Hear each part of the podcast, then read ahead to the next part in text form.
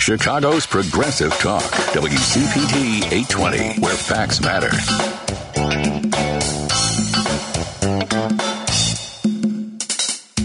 Well, thank you, Engineer Henry, for that fantastic music. I'm enjoying it. It's Turi Ryder. Good morning. Pleased to be with you. 606 on WCPT, Chicago's Progressive Talk. I am hearing myself twice, so we'll work on that, I'm sure. Um, I want to let you know that this spot is exactly where you are going to be hearing Richard Chew going forward. You know Richard from the family meeting on Sunday mornings, and I'm going to keep the chair warm until he becomes your wake up call starting Monday morning, I believe. Although, although we're trying to get a little sneak preview and an interview with him uh, this morning. Speaking of things going forward, I've been watching, and maybe you have too. If you come into Chicago, I have not noticed this. Um, I've not noticed this outside of the city, but a lot of neighborhoods around the city, we are now seeing. Um, we're, we're I don't even know how to describe it. Small groups. It started out slowly, one or two, and now we are seeing small groups of migrant families gathered around uh, different parking lots, uh, supermarket parking lots, Walgreens parking lots, Staples parking lot near me. I counted just this week in one parking lot, three or possibly four family groups. Clearly new here. Why do I say this? Uh, because I, I don't just believe the signs that say we're new, we're from Venezuela, we need money, but because the children were not in school. You're joining Turi Ryder on WCPT, Chicago's Progressive Talk. And I'm wondering if you have seen these migrant groups and how you feel about them when you see them. The last time I was here, I had not had the experience I'm about to relay to you. Uh, but it's it, it's um it's an experience. I hope that you, uh, if you are American born and raised, I hope you don't have to look at it. I hope we can resolve it before it's something that you come across. This past week, um, about ten days ago, a friend drove us, picked us up in Phoenix, my my spouse, the spousal unit, and me, and drove us to their home on the Baja Peninsula in Mexico. And I asked my friend as we were approaching the border, what are we going to see? Are we going to see these newsworthy uh, photos that we've been seeing now of people gathered en masse along the border waiting to come to the United States? And he said, no, not so much from Baja because we're a peninsula. You, you won't see much. It's mostly east of us, people who can come straight up through Central America and Mexico and congregate more along the Texas border. So I was not prepared for what you would see and what I saw when we crossed over the border at um, at Mexicali area. Actually, mm, well, that general area, there was in fact a line of small tents of people waiting at the border. It wasn't a small group either. It wasn't huge like what you see on your TV, multicolored tents and tarps and plastic, but it was a, it was a sad thing to see. I counted as we crossed over and had the drug sniffing dog go over our vehicle. I counted about 40 just at a glance little tents of people waiting to come here. And if you see this, I realize that some of you may have seen this often, but once you see this, you cannot look at the people in the parking lots of your neighborhood Jewel or Walgreens. You can't look at them the way that you did before. Before I saw the groups of people congregated along the border, I only saw the people here and I thought, well, this, this is You know, it's ridiculous. We can't have people with children not in school staying in parking lots and I've got to do something. And you may know if you've listened to me before on the air that uh, I've, I've talked to people who are serving these groups with clothing and food and cell phone cards and cell phones and anything they can think of. But they sort of pop out of nowhere. You're going to get your, yourself a bottle of generic Tylenol and there's a group, a family group of four and you think this is just surreal. How did they come here? Once you cross that border and you see those tents and you see those people, you start to understand a little tiny piece of the process that brought these people to our city. And it becomes even more urgent that we provide the tools that are needed for an orderly and legal and proper system to bring these people safely into the city. We should not have, I think, I, almost think it goes without saying, but I'm going to say it anyway. We should not have families with kids, little kids and school age kids begging for money and granola bars in the parking lots of stores in our city. That's not the process that we should be implementing to help these people once they have arrived in our city. And when you see what they went through to get here, it becomes even more clear that you can't just run in and get your Tylenol and try to forget all about it. And yet the city is doing nearly nothing as far as I can tell towards integrating these folks, serving these folks, housing these folks, making it possible for them to function and at the very minimum get their kids into schools. Yes, it's expensive. And yes, we're correct to turn in part to Washington and say, you need to serve, you need to serve us as we serve these people. But I'm wondering, as, as you look around, what exactly do you think in your heart? What does your heart say to you if you've seen these people, when you see these people? Do you get angry, frustrated, um, feel like you know contacting your local people to, hopeless? What is the feeling that you feel? What's the mix of feelings? And what if anything have you decided to do about it? One of the most amazing experiences is to be in a foreign country read foreign press and watch your government malfunction in a crisis in some, you're looking from the outside in. We just spent a couple weeks in Mexico and watching the United States government malfunction over the border crisis like it's some kind of snow globe that you're looking from the outside at your country, just screwing up right and left. It's disheartening. You want to be the proudest of proud Americans and say, you know, we've got this Statue of Liberty standing in our harbor that says you're welcome, but we're not saying you're welcome. We, we are a walking, living, breathing contradiction here.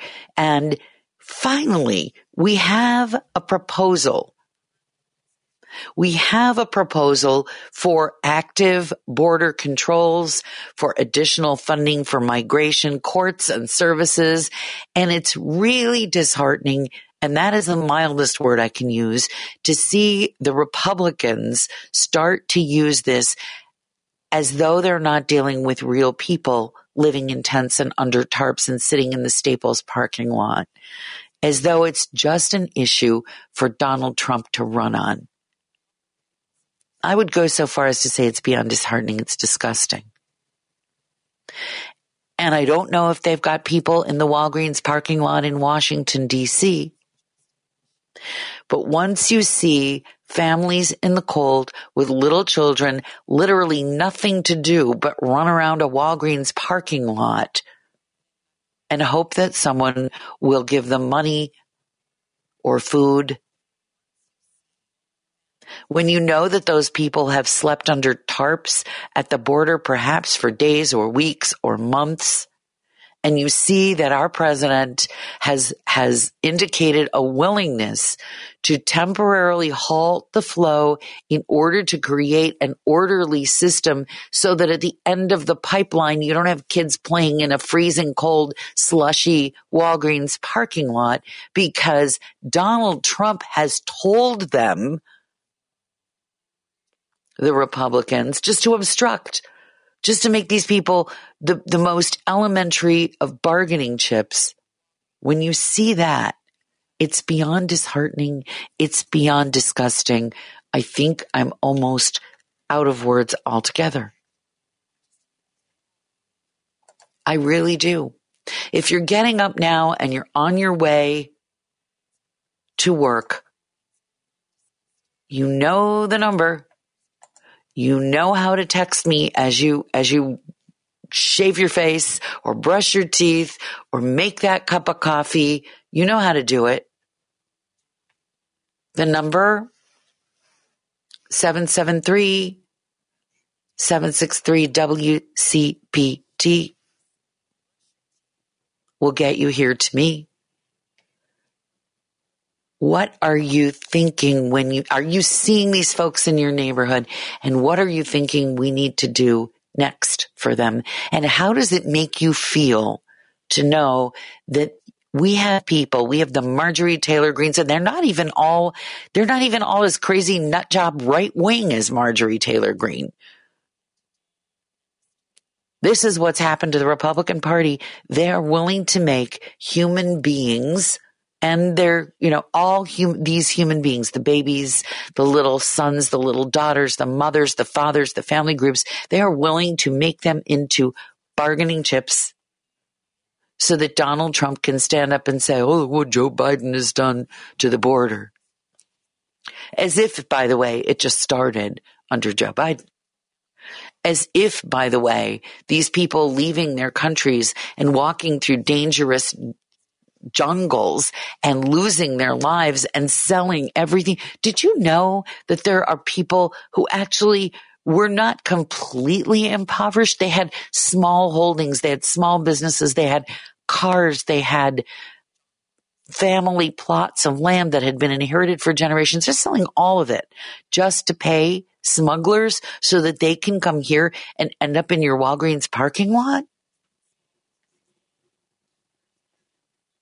It's horrifying. And then let's go on to the, the next disgusting part. And I may be offending some of you when I say this. Let's go to the next disgusting part. The part where you have people who say, you know what? I think Joe Biden is a little bit old. I'm going to vote for some third party candidate to make a statement, to make a point. I'm going to just pick somebody from the list of crazy nut jobs who are running as alleged Democrats against him. Dean Phillips of Minnesota, crazy Kennedy, um, who used to not be crazy. Dean Phillips used to not be crazy. And uh, what's her name? Williamson, who has always been a little bit, a couple bubbles off plum, as they say where I come from. And they're going to do this as a protest vote. It's one thing you want to do it in a true blue state. It's another thing you want to do it in Michigan. Or I, I actually, I love my friends who hosted me in Arizona, but I actually heard one of them say, you know, I, I can't vote for Joe Biden. And, and, and didn't even give a reason. Just, he didn't have her perfect list of votes and politics and positions. And there's a state where every single vote will count and her protest vote means more people begging for money with their kids out of school in your local Jewel Osco parking lot. And you just want to say to these alleged progressives, if you're really so progressive, you better figure out, as my friend Dashka Slater said on this program the other day, the lesser of two evils is definitely better than the worst of two evils. And you better figure it out fast. You need to be clear. You need to be aware. You need to be absolutely on point about, absolutely on point about what's going to happen if you stage your protest vote. So if you have a family member or somebody in one of these close call states, if you have a family member in one of these almost went to Trump last time states, are you having those conversations? Are you willing to have those conversations? Are you afraid to have those conversations? You don't want to alienate your friend or family member. I, will confess to you that my friend who was my host, I didn't argue. I didn't want to argue with them. I didn't want to say, look what you're doing. That's nuts. They're my friends. I want to support them in their progressive views. I want to support them even when they're not completely in line with me. And so I shut up. I didn't say, are you nuts? I didn't say, are you crazy? Don't you understand what will happen if you withhold your vote from a perfectly good president in order to make some kind of point that will not be made? You want to see what kind of point you're making? Here's the crystal ball. It's not a crystal ball. It's what's happened last time we elected Donald Trump to the 10th power. That's what you'll get. I saw some editorial the other day um, Maybe you saw it too. If Donald Trump is elected this time, he will never leave office.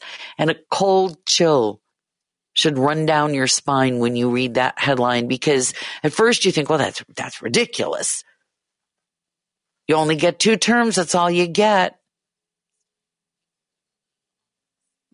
And then you think, well, really, what's between us and ending up with a Putin? What's between us? We used to think, well, you know, someone who's been criminally charged and civilly found guilty for millions of dollars and started a riot and tried to overthrow an election, nobody would vote for someone like that. And then you look at the polling numbers and you think, holy smokes in a bucket people are willing to believe. And people who said to me, my Republican friends, who said to me right after the election, well, I liked Donald Trump, but of course he lost the election. Now, now those people say to me, well, you know, it's been election interference. And they're not going to hear on the sources they watched how much Dominion voting paid for that lie about election interference because the sources that they're using aren't going to serve them that news. The things that they're reading, the things that they're seeing, the things that they're hearing on right wing talk radio in this country, they're not going to give them an actual fact about Donald Trump losing. And if you press their anchors and you press their hosts to stay, to say, well, who's the president right now? They still, they still will say, well, it's not clear. And there was election interference and you case after case after case. And yet here are friends saying, well, you know, I'm going to stage a protest vote. And that headline that I read out of the corner of my eye the other day, and you may have seen it too, if Donald Trump is reelected, he's never going to leave office. It doesn't start to look like crazy talk anymore. It doesn't start to look like someone just made it up out of whole cloth anymore. It starts to look like a real, honest to goodness possibility.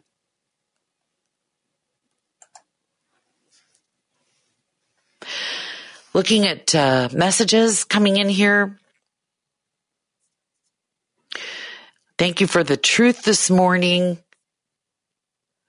Phillips doesn't have enough support to debate Biden and RFK and Cornel West are not running as Democrats. This ridiculousness about no primary is an attempt to prop up Trump, the entitled criminal. Well, I'm not going to argue with that. Certainly not going to argue with that. Yeah, did you catch that one where the Republican Party actually tried to crown Trump as their nominee? I mean, look, you can look at the polls, but I wouldn't count Nikki Haley out altogether. And even if she loses, she's the last person standing to, to give evidence to the fact that there's still an election going on on the Republican side of the aisle. And that's important. Nikki Haley, as I've said on this radio station before, does scare the bejeepers out of me.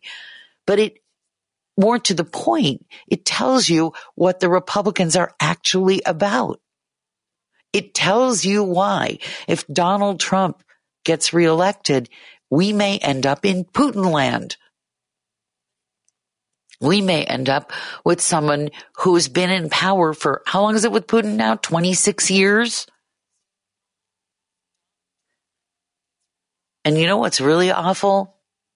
If when Donald Trump ran the first time, you looked at your friends who were laughing and you said, you know what? If he gets elected, it could be the end of this country. And now you're finding out that you were horribly correct. Nobody wants to be correct in that way.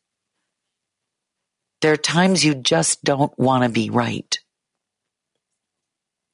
There are times when you think, geez, I really hope I'm wrong about this because in the same way, the that Putin of Russia can send people to die in a war that he has started for reasons of ego and hubris and religious zealotry. We can get a president who sends people to die at the border.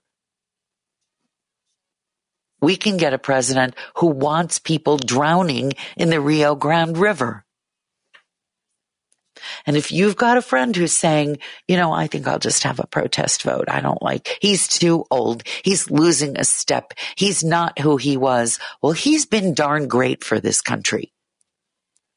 And even if you don't think he's been darn great for this country, he's an order of 10 orders of magnitude better for this country than Donald Trump. And if you don't believe me, come visit my Walgreens parking lot. If you don't believe that this country can turn into an India or the other side of the Mexican border or a Ukraine, come stand in my Walgreens parking lot and see four families who have no services, who have no warm coats, who don't have enough food. And that's just one thing that can go wrong. Don't even think too hard about the air you breathe and the water you drink because you'll have a president who doesn't care about the quality of either one of those things. And the list goes on. More in a moment. We're live, local, and progressive WCPT.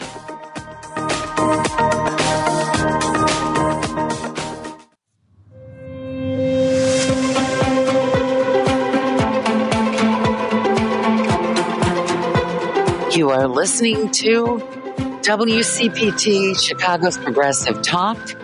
In this spot come Monday, your new morning wake up voice, Richard Chew, will be here. I'm Turi Ryder, holding the fort as it was, as it were. It's a, it's a, it's a comfortable fort you would like this fort. It's it's warm, it's welcoming, and your texts are also welcome. Uh, if you're just joining us, um, last half hour we were talking about the the the arrogance of voting for a third party in light of what's going on now in this country in the coming elections. Checking some of your texts. Uh, this from Lois couldn't agree more. Voting a protest vote won't lead to more parties, but will lead to a dictatorship and one party, the GOP. Lois, I would modify that to say the, the reconstituted GOP. This is no GOP like I knew in years past. Trump is old, irrational, and unfit for office. I think, I think that's the kindest assessment. I think that, that is a gentle assessment. But then again, we're a gentle fort.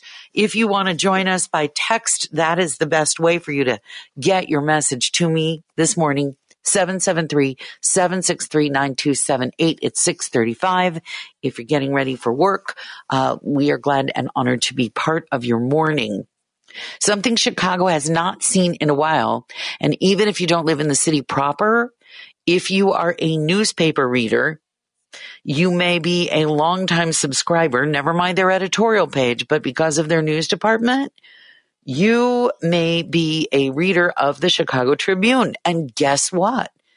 I did not know. You may not have known. This is a first, according to the Sun Times, which I also read. On Thursday, and that's today, Chicago Tribune's recently, as in 2018, unionized newsroom staff are going to go on an historic 24 hour strike. This they have never done before.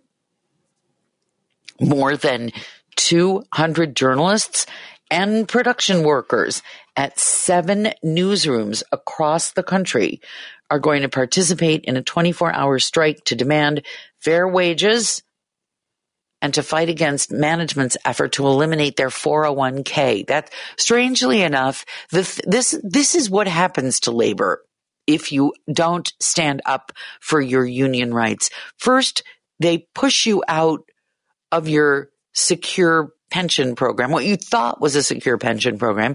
And instead of a guaranteed pension program, your company all of a sudden magically shows up with a 401k and you make your peace with that. And then what do they do? They start because it's not a union run pension program for your own benefit, because it's the company deciding part of what happens to your 401k, like how much they put into it. They start screwing around with that. And weirdly, it appears from the news accounts I'm reading, that was the thing that pushed the Tribune's newsroom employees over the edge. That was the thing when they said, you know what? We work at this job because we love news. We love gathering the news. We love writing the news and bringing people the news. A better informed world is a better world. And we don't take the money we could take if we did other jobs and now we'll be stuck doing this forever. It's not that we don't love it, it's that we can't do it until we die. We want to have a dignified retirement.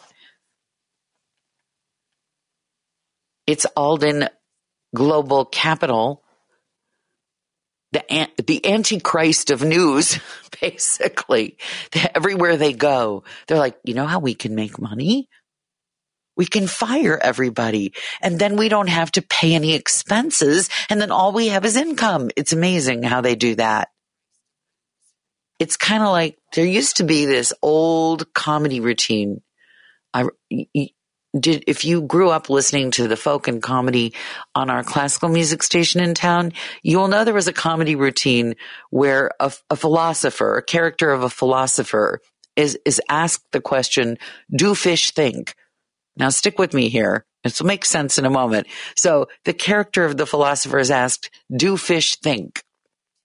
And he answers the question this way. He had a fish in a goldfish bowl and every day he fed the fish a little bit later to see if the fish had a sense of time and would come later thinking and understanding that every day the food would come a little later and that if it didn't get the food, the food would fall to the floor of the aquarium and, and not be available at all. So every day the fish shows up and every day the food's a little later. And the fish in this comedy routine never, never figures out that it has to show up a little later than it did the day before. It shows up a little later, but not quite later enough. And so the fish starves to death.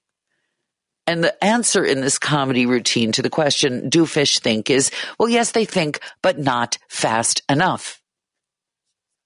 And that's what, and that is what Alden Capital, that's what they've done, Alden Global Capital to the newsrooms. They give them a little less and a little less and a little less. But the difference between journalists and goldfish is that journalists do think fast enough and they have figured out that pretty soon, if they keep going down the road of Alden Capital, they will starve to death. And so they formed a union a few years ago.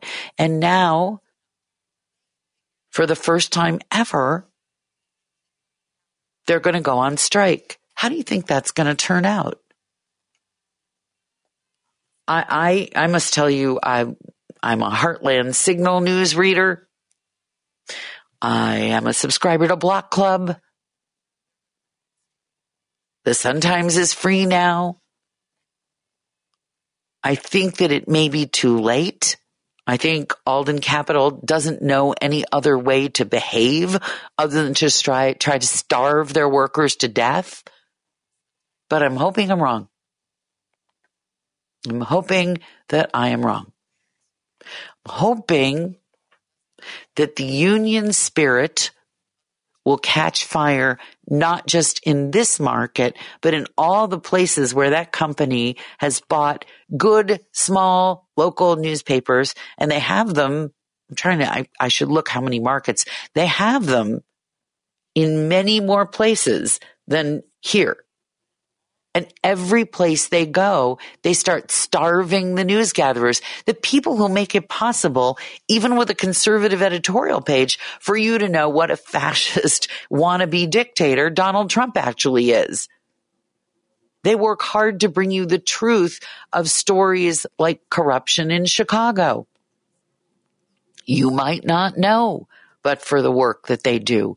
But Alden Capital, it's not about news to them. It's not about giving you the information you need so that you can make decisions about how to vote and where to do business and where to put your money. You could still be sticking your money in a bank that's basically a Ponzi scheme. If you didn't have reporters to tell you about that. Well, it's going to be interesting to see. And again, I am no longer a subscriber to that paper because they starved their newsroom enough that I gave it up a while ago. But if you're still a subscriber, I'm just curious, what, what is your, what does your Tribune look like today? Feel free to text me. I'd like to know. Are you noticing a difference? It has, I'm almost ready to go buy a, if it didn't not help the cause, I'd go buy a paper just to see what a disaster it is today we have to start honoring the workers that we need and the work that they do. And I would posit to you that journalists are what we've now learned to call essential workers. They may not be working in your hospitals. They may not be bringing you food if you can't go out and risk your life or health or be in the cold or the heat if it's summer. They may not be law enforcement or firefighters, but I would say to you that actual working hardcore journalists are essential workers. Look what happens in a country that doesn't have a free press. Look what happens in a country where journalists aren't allowed to say what they need to say, write what they need to write. Look what happens in those countries. You don't want to live there. You don't want to be there in a country like that. I'm looking at some of your texts. Are they coming in here?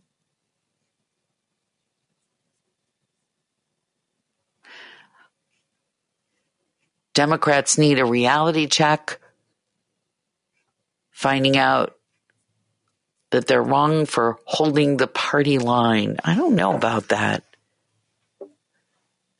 The party line is a good line. And the party line says Joe Biden, and the party line says we support labor. Did you notice that Donald Trump is claiming that he is a pro labor candidate? That man will just say anything to anybody. I mean, seriously, if, if you sent him to, to the, the Snake Collectors Club of America, he would claim that Mar-a-Lago is full of snakes. He would say, well, it is, but not the kind that you actually herpetologists collect. You get my point. If the man were speaking to, to a skydiving club, he would claim to hold a record for skydiving. He will just say anything to anybody.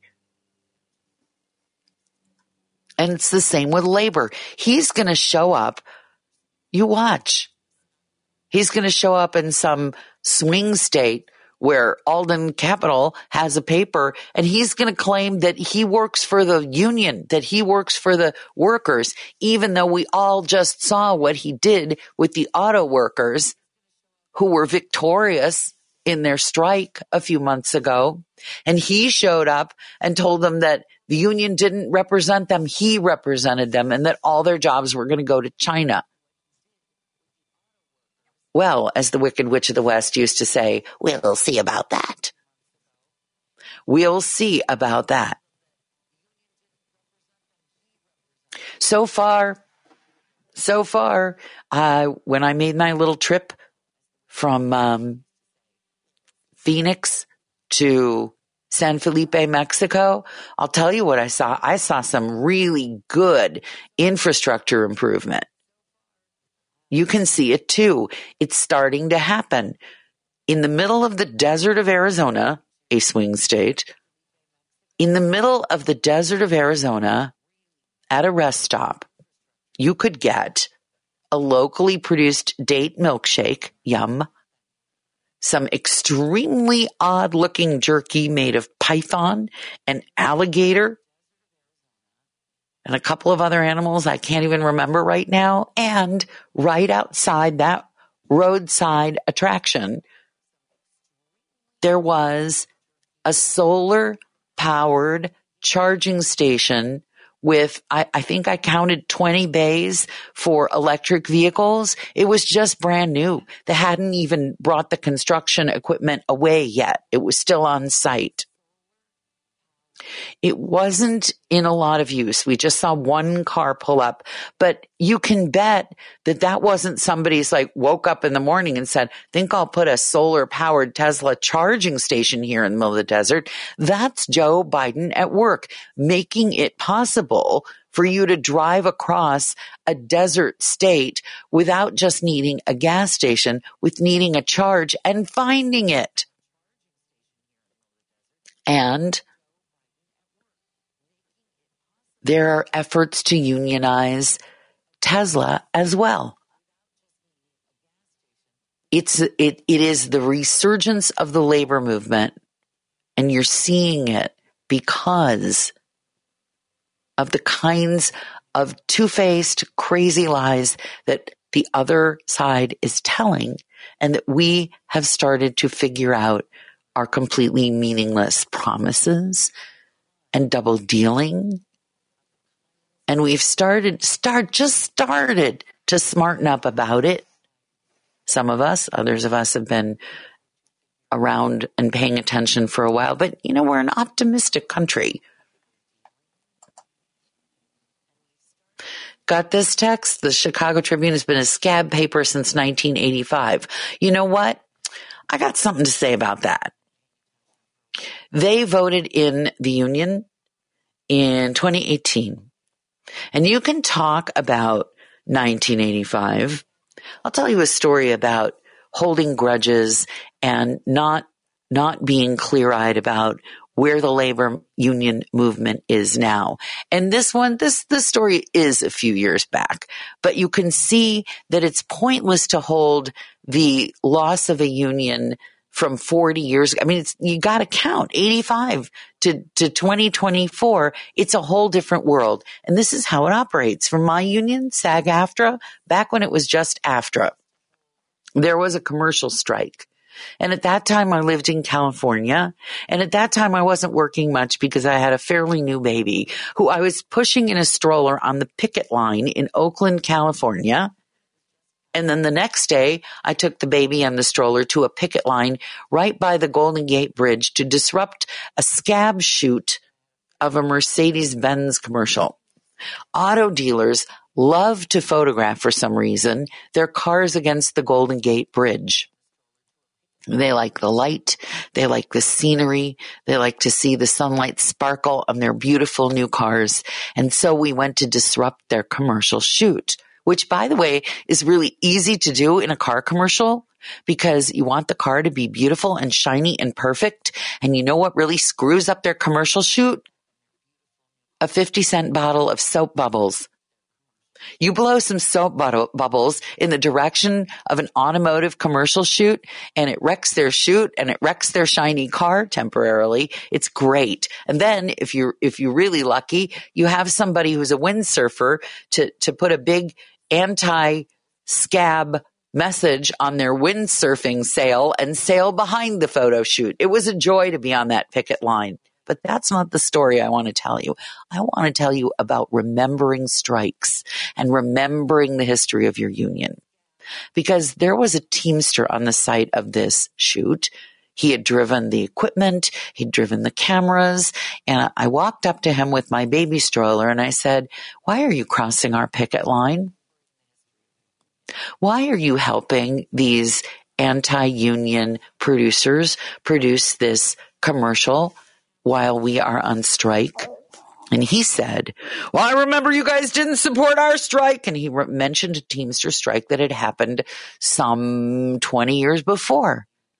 And I looked at him and I said, we have to drop grudges and work together. Most of the people in this commercial shoot who would be doing this union work weren't even born when that action happened. And if they knew that their union had behaved in a way they didn't approve of, they might have done it differently or they would apologize now.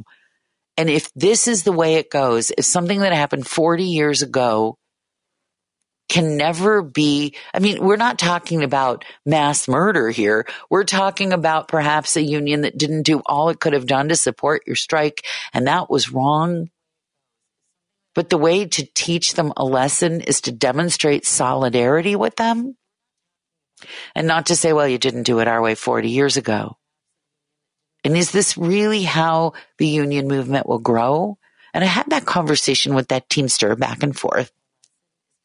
And he looked me in the eye and he reached into his pocket and he handed me the shooting schedule for the rest of the week so we could show up and screw it up some more. And that's how it's supposed to work. Even if you have to show up, there are still little ways you can express your solidarity. And he did it. He didn't say a word. He just handed me the shooting schedule so that I could go back to the strike team leaders and go, look, we're going to have to show up here and we're going to have to show up there and we're going to have to run a picket line over in this other place. And we were fully prepared because as the old cliche goes, forearmed is fore, forewarned is forearmed. Or in this case, forewarned is for being able to take your picket signs and your soap bubbles and whatever else you need and totally screw with their scab effort. So I'm not sure what we can do to support the union. I'm not sure what we can do, but for sure it's defeatist to say that 40 years ago they didn't do right that 40 years ago they were, as, as this texter says, a, a scab paper. They don't want to be a scab paper. At a certain point, you have to accept people as they are. Most of the people who were, would have been around then uh, have shuffled off this mortal coil or are living happily in Florida. My guess. So you need to meet people where they are and you need to let them improve and grow. And so how does your Tribune look this morning? And what will you do if there's something you can do to support the striking journalists who are not just here, but who are in several other markets. I want to say they own a paper in DC. I know they own a, organ, a paper in Connecticut. Um, they, they have a lot of money they bought a lot of good organizations and just stripped them slowly. It's like a journalism striptease, except the results are, are not a gorgeous naked person. The results are that you become less informed. You become a less, less of a citizen, less able to participate. And the heck with their editorial page. I used to love the Wall Street Journal, whose editorial page routinely horrified me, but it's important to know what people think. And also we're told on the progressive side all the time, follow the money. Well, how are you going to follow the money if you never look at their media? So you have to look at their media. You have to see what they're reporting. And in the case of the Tribune this morning, um, you, you have to be, in, in my opinion, if you're a subscriber, you have to be supportive of the effort of these workers to at least, although they're underpaid and overworked, at least be able to retire with some dignity and self respect. I mean, it really is interesting. It's not the wages. It's not the wages, and it's just a 24 hour strike. It's not the wages. It's that the company has finally pushed them to the point where there goes their 401k and now they will have nothing. And you, you may know that, um, since I also do a podcast, my podcast partner is a longtime member of the Newspaper Guild and Writers Guild, and that that union has had its troubles, and that that union has had some bad things done to its fund, and and it's because the workers cared so much about it that they managed to haul themselves back from the brink of extinction and try again which I have to say is um, what labor is is amazingly good at. Tenacious, tenacious. I was listening to uh, Patti Vasquez yesterday, and she was talking. If you're not a Patti listener, you should let her drive you home at five o'clock every weekday. I was listening to Patti talk about the effort in Indiana to uh, to basically deprive kids of a mandatory education so that they can be cheap labor on farms and in factories.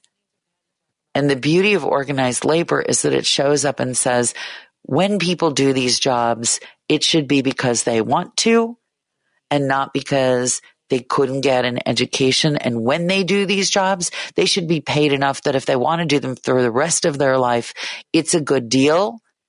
Or if they want to do something different, and get an education while they're working one of these union jobs that can afford it because we're paying them well and looking after their health and they're not living in fear and they have dignity. And speaking of all of that, after the news, we are going to um, talk a little bit, and I hope you'll join me on the text line. Let me give you that number again 773 763 9278. Speaking of unions, I want to talk a little bit about the Chicago Auto Show. It's coming next week and uh, it's going to be minus it's going to be minus one of the big auto manufacturers. Why do you suppose that is?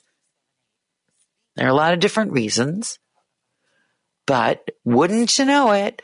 Stellantis is is blaming Oh, I'm sure this will come as a total surprise and shock to you. Stellantis is blaming the workers so I want to talk to you. I know we we've often talked to Tom Appel about this, um, but I want to talk to you about whether it's a factor for you when you go shopping for a vehicle, whether your car is union made, and if it's going to bother you that Stellantis is bowing out of the show because allegedly it has to pay its workers so much more. That'll all be coming up after the news on WCPT Live, Local, and Progressive.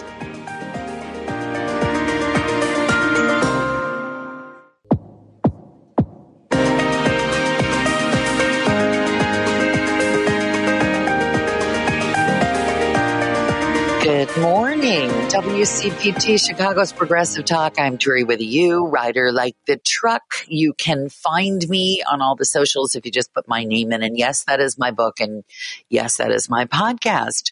Joining me, the person who's going to wake you up every morning starting Monday, Richard Chew. You probably know him from the family meeting on Sundays on this very station.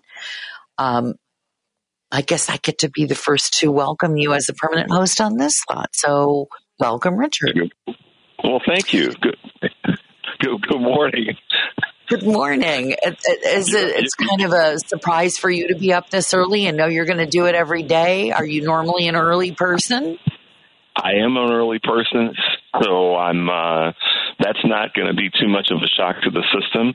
Um, and you know, my wife is a, an early riser for the most part, and I think you know we we uh, we uh, won't have too much of a problem with getting up uh, early because we're already up and awake. So I'm I'm looking forward to it. That part won't be, you know, that that's not going to be much of an issue. Uh, and you are know, you a coffee drinker? I have to ask you: Are you a coffee drinker? Because this would change your life. Yeah, I am a coffee drinker uh, in moderation. Uh, I used to be a much deeper uh, coffee drinker, but you know I've sort of modulated that over the last few years for all the right reasons. But um, yeah, I love a good cup of coffee. So uh, that's well, that's prepare that's definitely prepare be- yourself. Just prepare yourself because. Um, Three alarm clocks is what it takes to get me to the coffee machine, to, to the espresso pot on the stove when I come in here uh, to fill in. And, and I guess, I mean, I hope you're here every Monday through Friday, but if you're not, I'll be the one drinking the coffee. So please make sure it's good.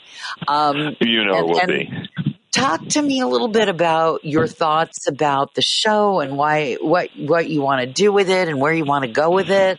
Let's hear. Well, first of all, I'm excited about it, and, I, and I'm really proud to be able to um, bring um, this additional message to WCPT. We have a great message and a great brand as a progressive uh, a station and a progressive family. So first and foremost, I want to say that. And um, as it relates to my vision and things that, that I want to do, I'm I'm a collaborative thinking person. I believe that, I, and I've been um, been oftentimes referred to as someone that looks at things from a from a, a broad lens, and then how can we take all of that and bring things together? Um, and so, when it comes to what my vision is for the show and what I plan on uh, bringing from a message standpoint is we have to come together. I mean, this is 2024. It has been labeled by so many people across the spectrum as one of the biggest elections in our modern lifetime.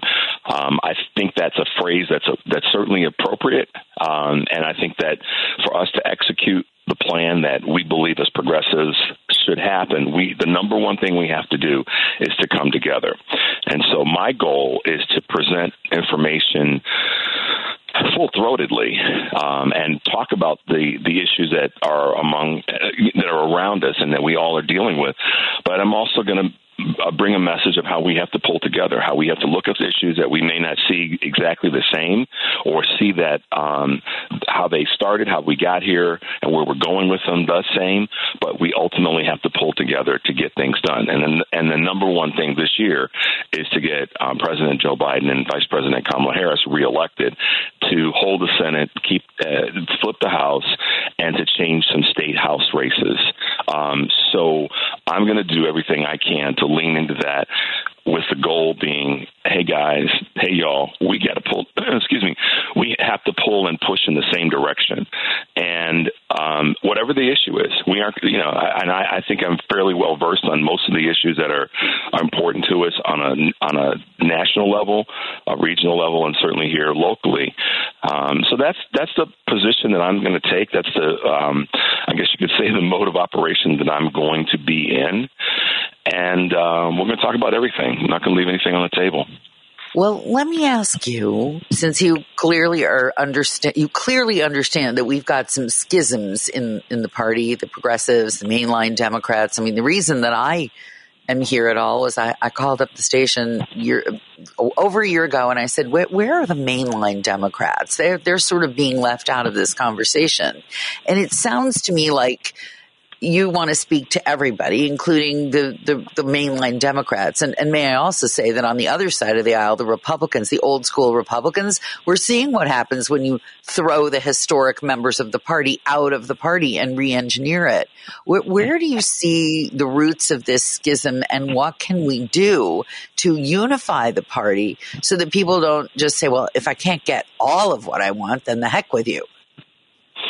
Well, I think we have to look at what, um, and this this impacts everybody. Uh, I believe that if we don't acknowledge that there are differences or differences of opinion about things, then that's a bad starting place in build in, in rebuilding something or building something forward. And I think a lot of people feel like their voices are, have not been heard, um, and then that their voice then gets louder because they aren't heard. So the only natural human thing to do is yell louder, and oftentimes yell in a direction that's not productive for the the greater good. So do I know what the singular answer is to, uh, you know, getting old school Democrats, you know, and and then you know uh, newer progressives to the table to say, okay, we have to stop this this infighting.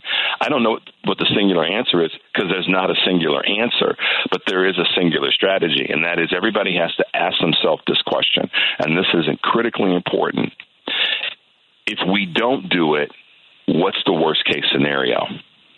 Well, sitting here today is it looks pretty grim, the worst case scenario, and and it looks increasingly likely when you see people saying, "Well, you know, I'll I'll just vote for a third party, or I'll just vote for a down ballot candidate because I'm not getting hundred percent of what I want."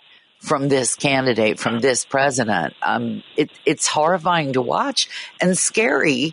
Uh, is there part of you who thinks, well, you know, this is how people learn because I'm not willing to go to go down with the ship just to teach people a lesson of how much worse it can get, and yet it, it seems confusing. Like, what do you say to people when they're young and they're righteous, and as you say, they're they're just going to yell louder?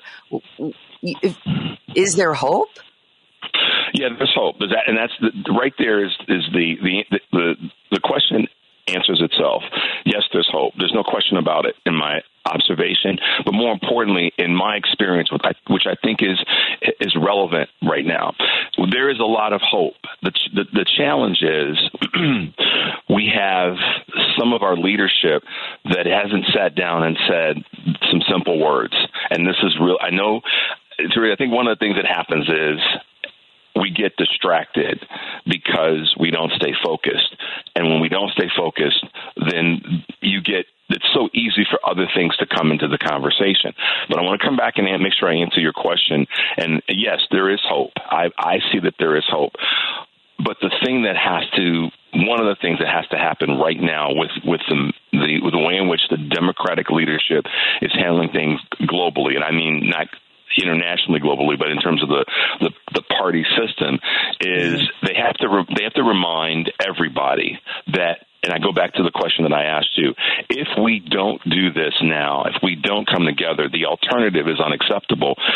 And I'm like you. I'm not going to go down with the ship um, just because I don't get everything. And what is the, what's the definition of what, everything I want? I mean, what is that's the question that, that that I think sometimes people have to ask themselves. And I'm going to be asking that question when people call in and when people reach out to us. Well, what is it? What's what is everything that you want? What is it that you want? Can you line item those things? Can you can you delineate what those things are? And then if you can't, then you've got to look at this from the greater good. And I'm a I'm a I'm a guy that's that, that grew up respecting people across the board, older people, my same age and younger. But this is one of those moments where people, I believe, have to be asked to say, come on, doggone it, you're not going to get everything you want, and nobody does. I, well, I mean, I'll, I'll hold up a sec here. I, I have to say that you and I are possibly closer in generation than some of the people who are demanding things that if if they gave you that list you're asking for, you would look at the list, shake your head, and go, "Well, this, this is just not even possible. This is not going to mm-hmm. happen." And if you stick no, to probably, this list, it's going to burst into flame, and we're all going to explode. So, what? Why do you suppose? Because is it age or am I misremembering as a certain president who I didn't vote for used to say? Or is there now a generation that believes that they really are entitled to get absolutely everything they want? How, how is this happening to us? I think it's about aspirational thinking. I believe that. Let me let me let me put a little bit of uh, of, of uh, flavor on that.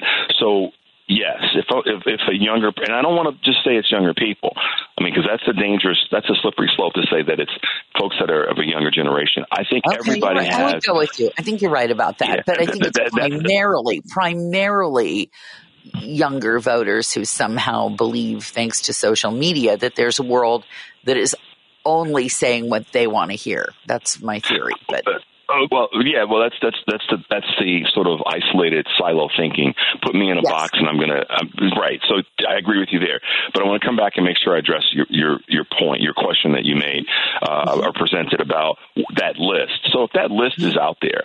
Let's say that mm-hmm. that list has got 10 things on it, and whatever the 10 things are, they are. And it's a person that's younger chronologically than the mean voter in the Democratic Party. And let's say that person's, you know, 38 years of age. And I'm just kind of pulling together some loose things that are running around in my brain. And they Sure. say, listen, politicians and progressive talkers and all this, these are the 10 things I want. If I can't get these, I'm not going to vote. So then my, my response to that person, and this is where I think a lot of the leadership has not failed, but they haven't been willing to take this, this risk. And on the other side of risk is reward. So here's what I would respond with.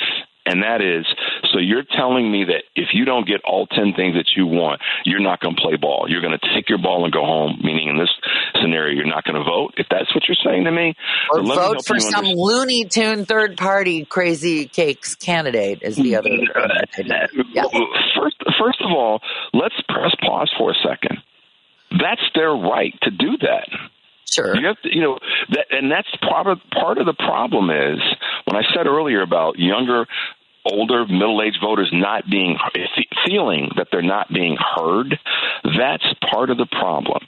Is that when that when when someone says, "Well, I'm going to take my ball and go home," or "I'm going to vote for a third-party candidate rather than this two-party system," the reaction by too many people has been, well, you can't do that. You have to vote for one of the two top, you know, candidate party uh, uh, party candidates. Well, no, actually, that's the wrong response. I know they the don't, resp- but the consequences. Yeah. No, no, no. Let, let- let me let me finish. That's that, the response is, oh no, you can't do that. The response needs to be, in my experience, well, sure, you can do whatever you want. It's your choice, your right not to vote. I have some thoughts about not voting, and then that'll uh, that'll happen down the road on other shows. But it's their right to not vote. It's their right to vote for a third party candidate. It, it just is, and that's what we're missing. People don't. I mean, I, I'm. I'm. Trust me on this. People want to hear. It's your right to do that. You absolutely can vote for a third party candidate. You absolutely can sit home and not vote. But here is the consequence of that. You may not get every your 10 points on the list that you brought to me, but guess what? The the data says that if you don't vote and or if you vote for this third party candidate, guess what? You're still not going to get it. So let's play the odds and do the thing that will more than likely and even most likely, but not guaranteed, to get you the items that you say are most dear to you. And then I ask people to prove prove that to be wrong. Not to defend the position, but prove that to be wrong. Because it's data based. It's not my opinion. It's not anecdotal. And that's what a lot of people who are yelling the loudest are missing. They're missing someone breaking it down to them because we live in this soundbite world. Okay, and I and I do blame, I do finger point, even though my father told me not to finger point when I was a little boy. I do finger point the media, the the, the broader media, and, and again, that's not that's not something I'm going to go into right now. But I want to stay on point with what you're talking about. Those that that that list of ten things that th those that individuals want that are pulling away from the the, the main um, mass of energy that we need to go in a singular direction. What I believe is happening is their their concerns are not being addressed, and they're being brushed over and being said, "Well, no, you have to vote for the one or two party candidate uh, system." All right, Rather than well, saying, let, let me pause you now for a second on on this point because we're talking about your ten point list of the things that are the most dear to this prospective voter, and what if the top three things that are most dear to them are not on either party? They've got seven things that are on one side, but three things that are only one of these more fringe candidates. I mean, how do you say to that person? Who I, I have a friend, for example, um, who who voted on the other side, and and and and before that was an Obama supporter, then went over to Trump, and now is looking at a third party Uh, fortunately, he lives in Illinois, so I don't really care what he does. But um, but I love him. I want him to be happy. But his top three things are now not being discussed by either party. Um, what what do you then have to say as a data point to the person? You know, the bottom seven things you may get on one of these parties, but your top three things you vote for this this fringe candidate and as you pointed out, you're not going to get them. But how do you say move your things? I guess what I'm asking you is how do you say move your things around to something that even that at least one of these parties would do for you? How, how do you convince them of that? Well, um, that's you, part of it is you just said it. The other seven things are they not important? So I asked the question. I asked this. I asked extraction questions. so you're telling me the other seven things are not important to you? How did they? Why did they make the list? Put them on ah. the spot.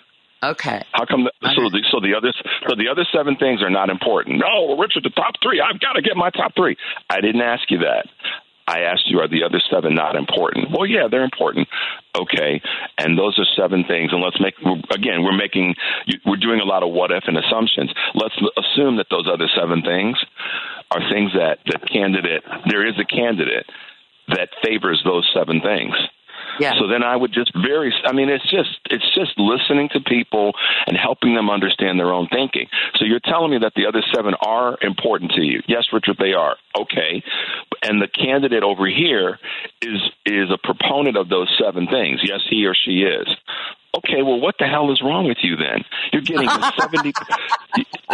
I mean, you're getting 70% I knew it, excuse me, want. but I have to say, I knew it was going to come down to what the hell is wrong with you because sooner or later, when you're talking to the person who wants the three things that are impossible, let's just say, you know, the Miss America line world peace, not possible. Um, but you can, you've got seven things that'll get you closer you do come to a point where you, the person banging on those top three things, and you do have to say, what the hell is wrong with you? And then we circle back to the, to the pointing and screaming and yelling again. It's at least from where well, I sit, but, it's very frustrating. But, it is, and this is how I believe it can be navigated. I'm not going to say handled or, or managed, but it can be navigated. So, vote, voter, you don't get these, these top three things. Okay, not going to happen in this configuration. But these other seven things you've acknowledged are important to you, right? Yes, they are. Okay, this candidate will get those seven, we're more likely to get those seven things done, right? Yes. Okay, so don't you think that if that candidate is capable of using the leverage of getting those seven things done, that he or she is more capable of helping to get those other three on your list done, or maybe one of those other three on your list done. So if that's and, and if their answer is yeah, probably. So then the question becomes if that's the, if that's what they can get done, then wouldn't it make mathematical sense, database sense, and common sense to vote for or lean into the person that's more likely to get these things done than redirecting your energy to some direction that's not going to get anything done? Because then you still win. And it's incremental growth. It's kind of like, and, and I use this analogy a lot. It's kind of like uh, trying to lose weight. So if you put on 20 pounds and suddenly it's the beginning of the year, oh my goodness, I'm going to go out and lose this 20 pounds. Well, first of all, how, what's the time frame you're going to lose that 20 pounds in? You're going to give yourself what month? Well, you didn't put it on in 20 months unless you were really, really ill and something happened. But more than likely, you put it on over time. So you got to take it off over time, or you will cause harm to your system. That's okay. coming from the medical professionals. So I look at that same ideology, thought process, and reality and saying, look, if you're going to get all 10, you got to lean into where the strength is by getting all seven. And then well, let's what, circle what back. Okay, what what about because this is actually happening, and, and I think you'll know some of the issues. I'm not going to name them, but what about if the candidate with your bottom seven is opposed to your top three? Well, I mean, we can. What about it? Is, uh, what about it? Okay, all, all right, okay. We're not gonna because then I guess I guess I'm. I love your attitude, by the way, and I would love to send you. I would love to clone you and send you to some of these people that I've been stuck with, where I just kind of it boggles my mind. I, I, I got, a, I got, a, I got a really great I got a really great solution. Have him call the show starting next Monday. I'll talk to him. Absolutely. I have absolutely I'm not a I'm not a wilting flower. I have absolutely I believe um the the let me put it to you this way. I want folks to be feeling like they're moving in the right direction and feeling like they're getting a part of what they want. Um, and so um, I absolutely want to take this on because I believe in that. I truly do. Um, I, I believe that we have to address people's concerns and then help them see a, a way forward, understanding that you that initially on any task you're not going to get everything at one time. It's just not humanly possible. It's not reality. That is something that a lot of people struggle with. And I don't care where their messaging is coming from. That's been happening since the dawn of time. We just didn't know about it because, you know, we didn't have all these tools of access to information.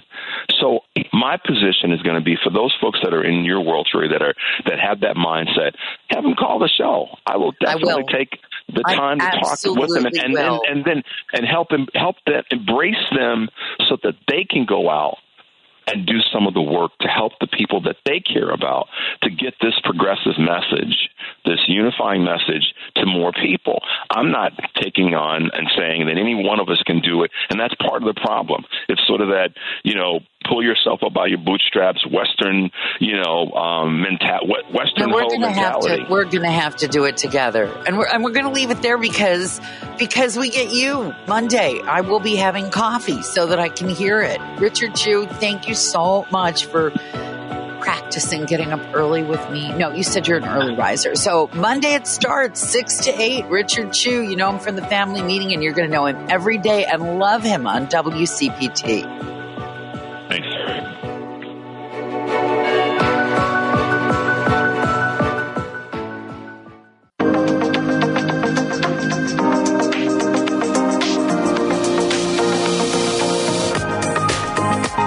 WCPT, Chicago's Progressive Talk. I am Turi Ryder, holding the fort until Monday when, as you've just heard, or if you're just joining us, Richard Chew is going to be your host weekday morning, six to eight. You've heard him. If you were listening the last half hour, he wants to have the conversation. He's very data driven. I think you're going to enjoy uh, the conversation that's going to be an extension of his family meeting you may have heard on Sundays, where he brings people together for the progressive movement, including everybody, even mainline, stuck in the mud, mainline Democrats like me. I do want to talk about the auto show and the allegations that Stellantis makes now that they, they're not showing up because they settled a deal with labor that's so costly. But let me circle back to um, some of the texts that you've sent. And by the way, feel free to text this morning as you're heading out to do whatever you have to do now that it's light out, or maybe coming home from that third shift. That used to be me.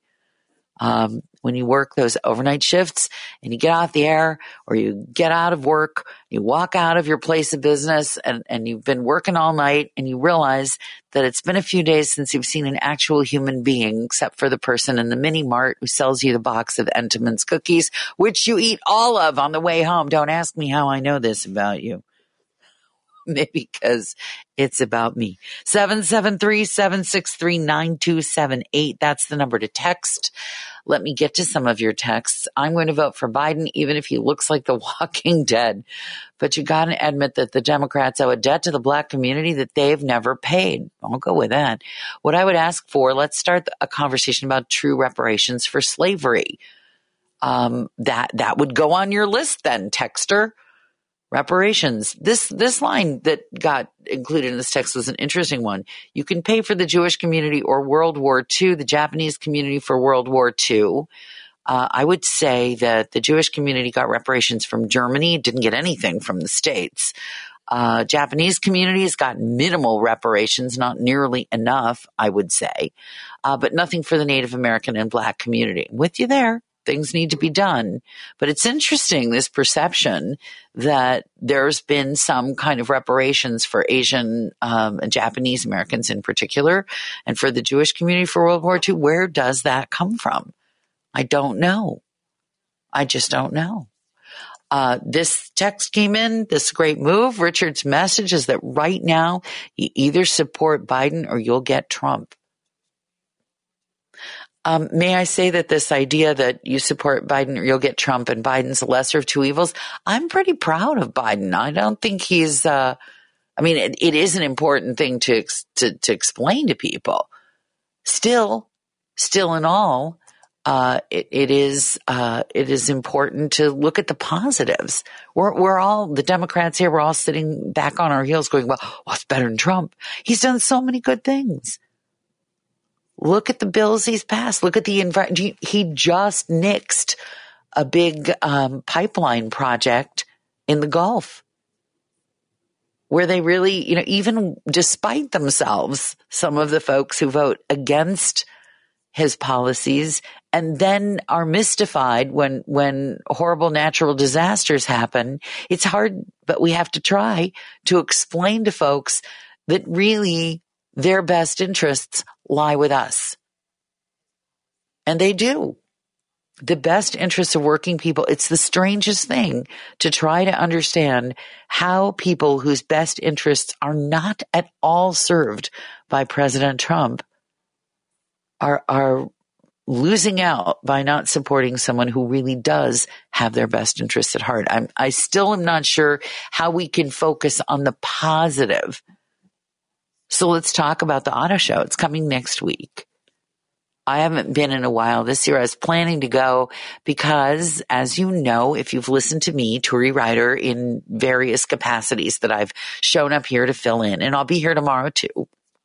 If you've if you've listened to me, you know I'm fascinated and looking forward and hoping to soon be able to have an environmentally responsible green electric powered vehicle.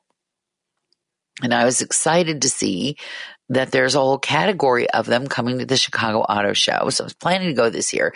And then I saw that Stellantis, which is what we used I mean it's it's a European company now owned in Europe but still building under various American nameplates. They're not going and they say instead of just saying, you know, we want to put our money, well, they do say we want to invest our money elsewhere, but they're also blaming labor. And I'm thinking to myself, how does this really assist your company going forward that you take the deal you signed and then you blame it for disappointing the people who go to the world's biggest auto show, which Chicago historically has been. How does it serve you to blame your workers? Or maybe I'm asking the wrong question. Maybe you think that, that this is actually a positive message. We're going to disappoint you at the auto show because we prioritized our workers. They could have put it that way. I, I, they haven't, but they could have. We're making our workers the top priority. We gave them what we wanted. And so you won't see us at the auto show because we're putting our workers first. They didn't do that. So are you, uh, uh, is this going to make a difference to you? Are you going to look at your auto purchase differently? Are, are you an attender of the auto show? I was really looking forward to seeing the advances that are being made as far as cars that are recyclable, uh, hybrids, uh, plug-in hybrids. All it's all. I love the technology of it, and maybe you do too. And maybe you just like to see what's possible in the future. When I was working on the year in LA, it was fun to go to the LA Auto Show because um, you're going to the auto show with tons of people who can just buy any kind of car. And as you know, LA is a big car culture. So you would see the future cars and you would see people looking at them and you and I, uh, I'm presuming you, I, for sure, I look at these cars and think, well, you know, never, never would I ever be able to buy this. But when you go to uh, the LA auto show, you're standing around with movie stars and people who collect these things and they they're like yeah I'll be I'll be buying that which is kind of exciting it's kind of exciting so how do you think that Stellantis' decision to pull out of the auto show um, speaks to their their labor record? Are they handling this right? Are they handling this wrong? Um, what what what do you make of their position And do you feel insulted by it as, as someone who supports working people? I, I'm a little insulted. I think they could have done the same thing nicely and instead they're trying to score points and they're trying to score points on workers and i think that that will backfire but again maybe maybe you're someone who calculates politics into your buying decisions or maybe you're not so i guess what i'm asking you is are you making that calculation if you're in the market for a vehicle in the not too distant future are you are you now going to take points away from Stellantis because instead of saying, we, we can't make the auto show this year because we prioritized our workers. If instead of that, they're saying, you know, we're, we're, we're not even going to bother coming here because we're so screwed over by our workers. I think that's what, I, I think that's the message they're sending. And I think it's really foolish of them. It's interesting when, um, companies make make a statement to the public that they think is going to serve them and and they're so out of touch with the public that you look at this corporate policy and you go seriously are you seriously are you seriously thinking this will serve you are you seriously thinking that people who make decisions politically, I'm going to buy Stellantis because they're angry at their workers. And by the way, don't you think you get a better product when you treat your workers well.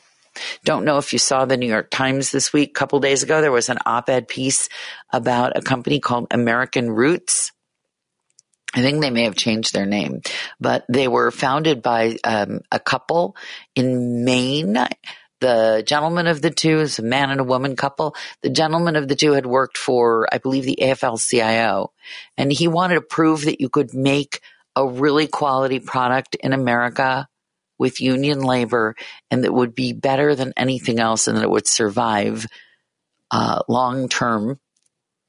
And I must say that I was looking for um, looking for a sweatshirt for the spousal unit. I looked at them and paid more because I felt better about their company.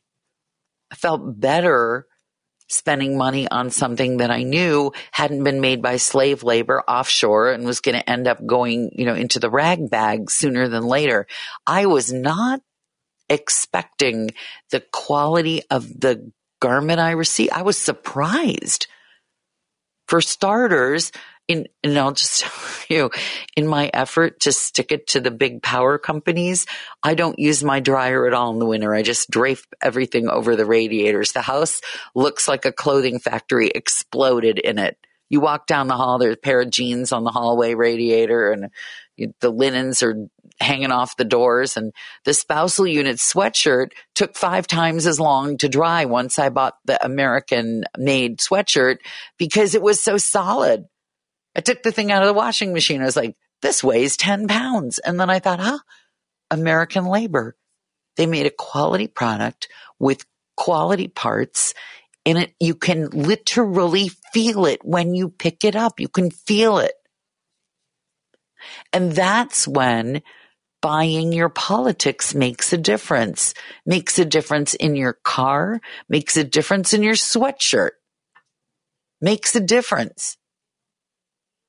So yeah, I think it's important to support a company that, in this case, the American Roots uh, company, they were fairly young when the COVID pandemic hit, and instead of firing people and shutting down, they asked their workers if if they uh, would take um, I think it was a pay cut or shorter hours or some time off. I forget how they did it so that they could reconfigure and make masks when those were in short supply. And they all said yes and they did it. Until, of course, they were flooded by stuff from overseas. We've got to stop this collective uh, habit of just getting stuff from overseas because it's cheaper. Because in the long run, it'll cost you. I was talking with a friend of mine uh, who noticed that um, who noticed the the downtown in a major American city, San Francisco, was completely empty, and we were talking about the reasons why that had happened. And part of the reason, and I can't say I'm completely blameless here, is that instead of retail, that you walk into and look around and pick up and go, Oh my gosh, this American made sweatshirt is solid. You just point and click and get it from Amazon.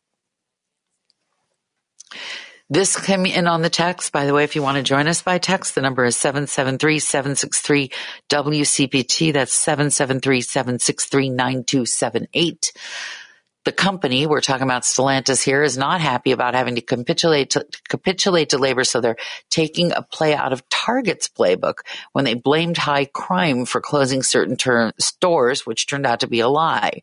They're trying to say unions ruin the things you love. Well, I couldn't have put that any better. Thank you for texting it to me that way. I don't think, I don't think that that's going to work in their favor long term.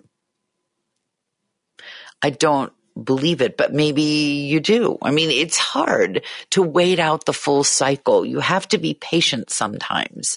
You have to say, okay, well, I'm not, you know, it's, it's going to be a downturn for a while, but I think if we stick with our people, if we stick with our American labor and our plan and our quality, the quality and the labor will out. But that really is counting on, on you it counts on you to say, you know what, I could point and click and get the cheap, crappy thing with the American brand name that's made in, you know, Pakistan or Sri Lanka or China or wherever, or, or I can pay more and have something that will last much longer and be made here. And then there's that kind of middle area. You want to know what's embarrassing?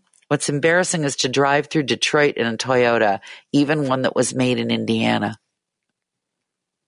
That's when you really feel it as we did. Because the, the mommy van, my new car, the 2005 mommy van, we took that up to Canada. And when you drive through Detroit, you really want to just kind of put up a sign and say, it was made in Indiana. But still not enough still not enough, I guess. And so I really want to buy an American, American made next time. It's becoming more and more clear and more and more important, I think, to, uh, to support the people making the things, the people building the things, the people designing the things.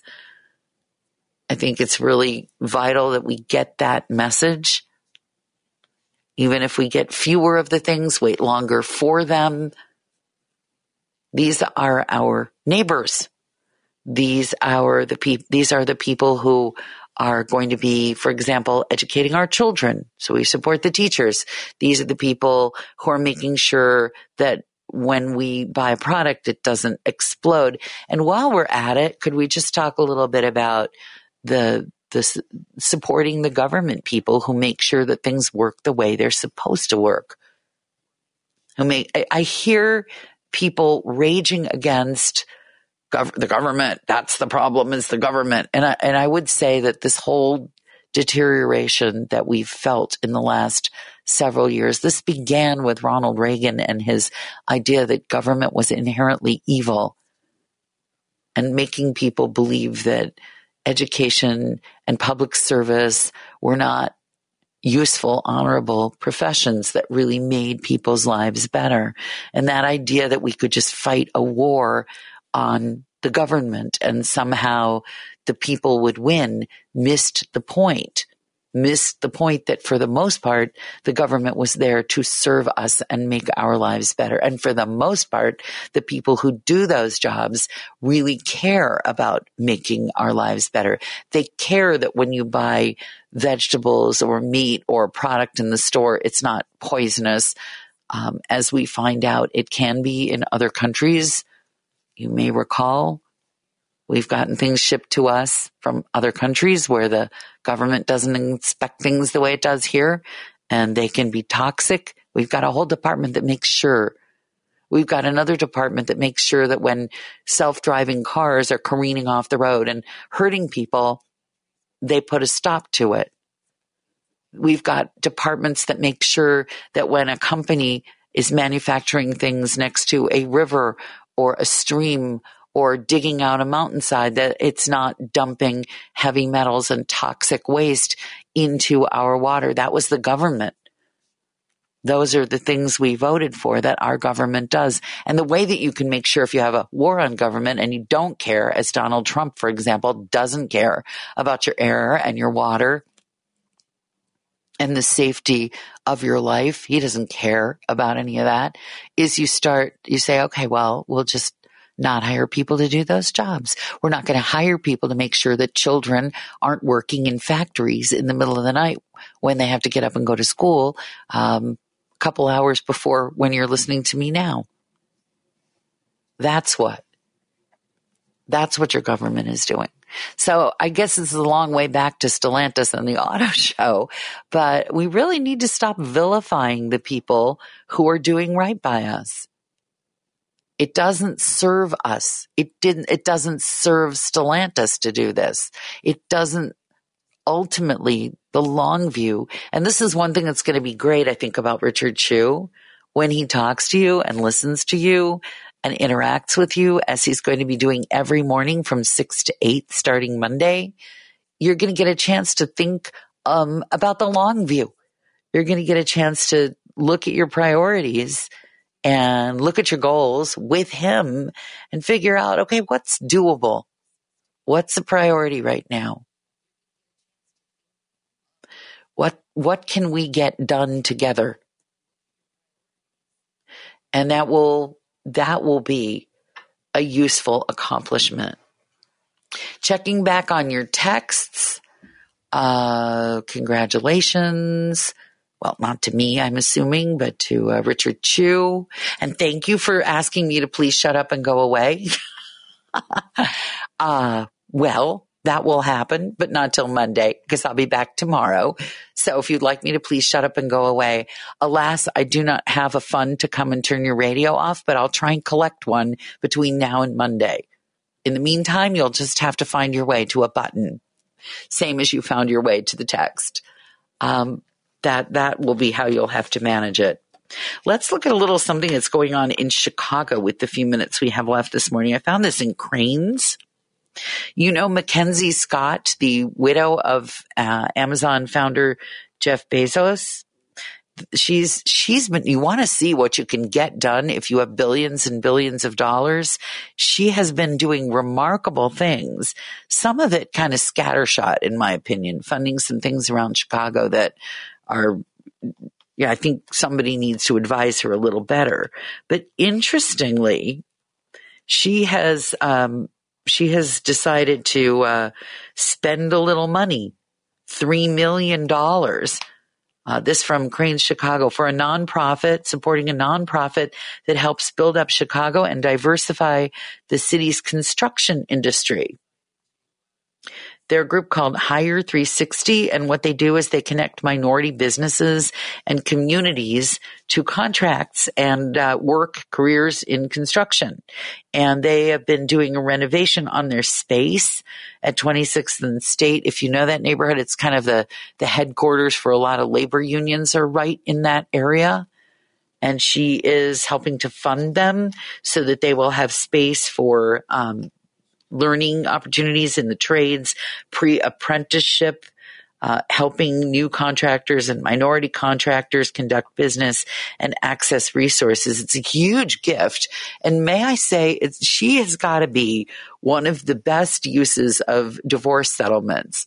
And, and this may just be a theory, but I've noticed, uh, I started noticing this um, when I met a woman who took her giant divorce settlement and opened a cat rescue. She's like, fine, my marriage sucked, but I wa- walked away with lots and lots of loot. And now I think what I'd like to do is fund something I believe in. And so they take their money and they, they put it into causes. And it's, it's kind of, if you start counting up the usually women who do this, it's a considerable economic force. They get this money because they help their spouses build up these hugely successful businesses. The marriage doesn't work out. The, the, the business did. And so they're like, you know what? Not only do I not care in the case of Jeff Bezos that you're living on a yacht with your amply bosomed and clearly augmented uh, bathing suit model of a girlfriend, but I'm going to uh, take the money and do something that is really meaningful with it. I think it's a flying middle finger and a great use of funds both of those things. And Mackenzie Scott is is probably the prime example of what you can do with it with the resources and the willpower to do it. I would rather and I bet you would rather have seen Amazon pay a bigger share of taxes because up until fairly recently they paid very little and they're still and many of these companies are still uh, not paying enough but even even so, she's managed to uh, take this money and fund a lot of things around town. She's funding um, arts organizations and girls organizations and just really making an impact. And this particular thing, if you've listened to me in the past, you will know that I'm a big proponent of um, women going into the trades.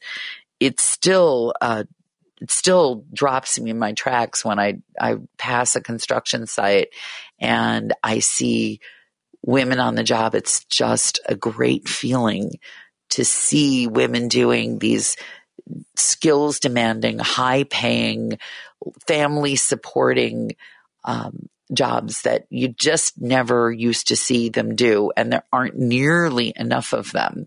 And now it appears that thanks to Mackenzie uh, Scott, we will we will see more of them here in Chicago. And I will be seeing you tomorrow morning at six and uh, have some interesting people for you to meet and talk with and hear from. And I want to remind you again that if you like family meeting or if you haven't had a chance to meet Richard Chew, you're going to enjoy hearing him mornings, every morning, starting Monday from six to eight and he will welcome all to the table your views, your thoughts, uh, your theories, it's all going to be happening uh, live, local, and progressive on WCPT because that is what we do. It's a couple minutes before eight o'clock. I'm Turi with you, Ryder like the truck.